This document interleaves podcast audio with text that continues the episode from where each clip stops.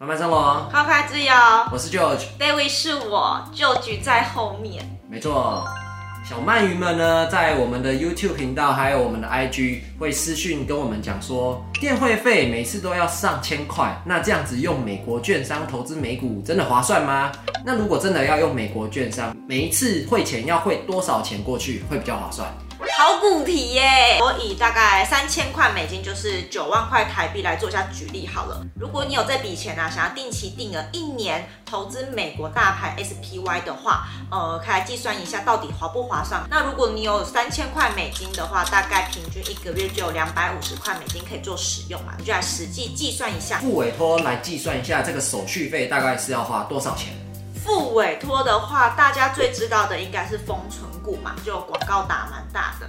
所以比较熟知应该是这一个券商的股那你可以看一下封存股，它有规定哦。如果你要用这个功能的话呢，就只能在每月的其中三天，六号、十六号跟二十六号进行扣款。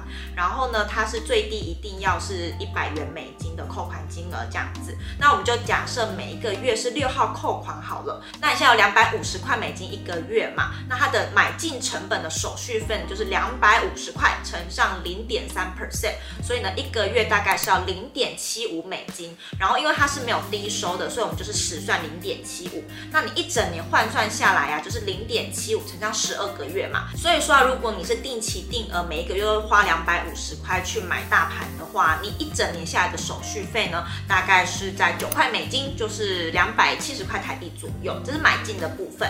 那卖出去的时候呢，就还有另外一笔手续费嘛，一样在封存股的官方网站上面就有写说卖出。的手续费呢是零点五 percent，然后但是这是有低消的哦，低消就是三十五块美金，也就是说如果你卖出的手续费不到三十五块美金的话，它就给你收三十五块这样子。那如果是三十六块、三十七块的话，就越收越高这样子哈。你要卖出的时候啊，因为你一整年总共投资了三千块美金进去嘛，但是你不可能完全没有涨幅啊。我们就以二零二一年做举例，二零二一年一整年呢，大盘就涨了二十八 percent 左右，所以你卖出的时候啊，你的手续费应该是这样子算的，就是三千块。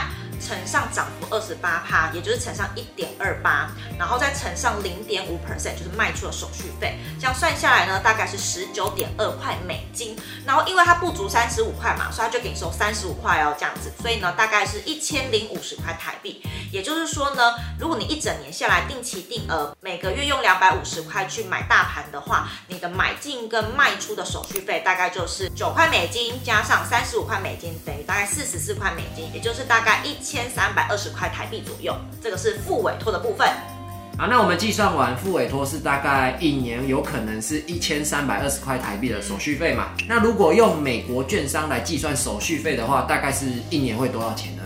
就用大家比较常用的 TD Ameritrade 这家美国券商当做举例，在美股券商大家都知道买卖是不用手续费的嘛，它需要的费用呢就只有从台币电汇到美国券商的这笔费用，以及呢从美国券商把钱汇回来台币的出金费用这两种费用而已，所以我们只要算的就是这两笔费用。那我们就以比较便宜的国泰世华银行做举例，我们从国泰世华银行呢电汇美金到美国券商 TD。目前的手续费大概是八百块台币。那如果你要从 TD 把你的钱汇回来台湾的话呢，出金费用大概是二十五块美金左右。也就是说，入金到美股券商跟美股券商出金回来台湾的话，所以它整体的成本呢，大概就是一千五百五十块左右。这是用美国券商的部分。那这时候我觉得大家就会要问说，复委托大概是一千三百二十块，那美国券商要一千五百五十块。嗯。那为什么还有人要用美国券商？那这样感觉用付委托比较便宜啊，干嘛还用美国券商啊？嗯，就是听起来好像差不多嘛，甚至美国券商大概多了两百三十块左右，好像有点小亏，对不对？对啊。但是呢，我们刚刚一开始呢是用九万块台币的资金去做计算的。这样子呢，会有点点失真，是因为这个数字是比较小的。当你今天的投资金额越来越多的时候啊，其实你用美国券商是比较划算的，因为呢，电汇费跟你的出金费用都是单笔计算的。也就是说，当你今天汇的越多，你是越划算的。但是付委托是不一样的哦，付委托他们都是用 percent 数去做计算的。也就是说，当你的投资金额越高的时候，其实是你要付出更多的手续费的。所以呢，其实用付委托不见得比较划算。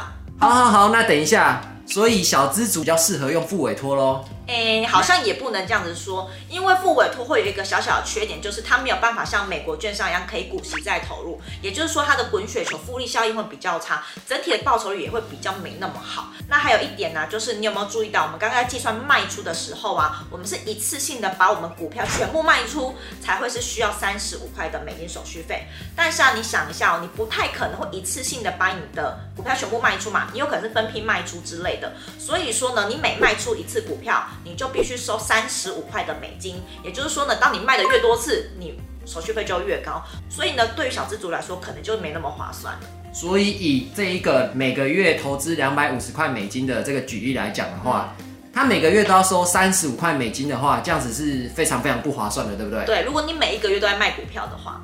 好，那讲了那么多啊，所以呢，我们如果要用美国券商的话，那我们电汇费我们要一次汇过去多少，对我们来说才会比较划算？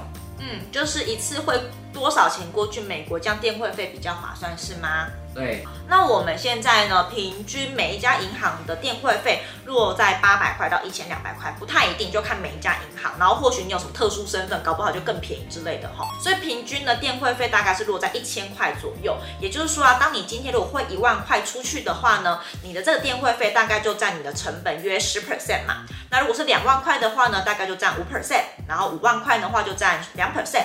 那十万块的话就可以占一 percent 左右。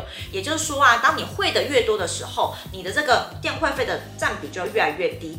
所以说，就看你的能够接受的 percent 数在什么地方。比如说，你觉得哦五 percent 我可以接受的话，那你一次就会两万块啊。那如果说你就觉得说哦，就只能占我一 percent 的话，你一次就会个十万块。所以呢，就是因人而异，并没有说一定要呃存到多少钱再汇过去会比较划算啦。那以我们现在习惯呢，我们至少要存到十万块以上再汇出去，我们会觉得比较划算，因为就只有占一 percent 嘛，所以不会觉得占比会那么重。所以呢，可以给你当成是一个基准哦。然后我要提醒一件小。事情就是有一些小鳗鱼很可爱啊，他就会说，可是这样子我每个月都要汇钱呢，不是一直在花那个电汇费很贵吗？他想要定期定额买美股大盘啊，这是个误解。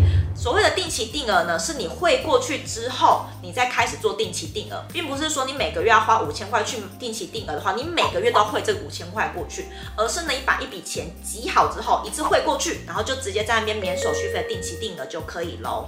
好，听到这里啊，小鳗鱼应该就会更清楚知道美国券商这个部分的电汇费怎么样会比较划算了嘛，没错。那如果你想要更了解美股的话，该怎么做投资啊？在下方链接呢，有一个免费的资源可以参加。那不管是用复委托还是用美股券商都很合适哦。那我们这集影片就到这边。如果喜欢这集影片，觉得有帮助的话，记得帮这影片按一个喜欢。我们下个影片见喽，拜拜。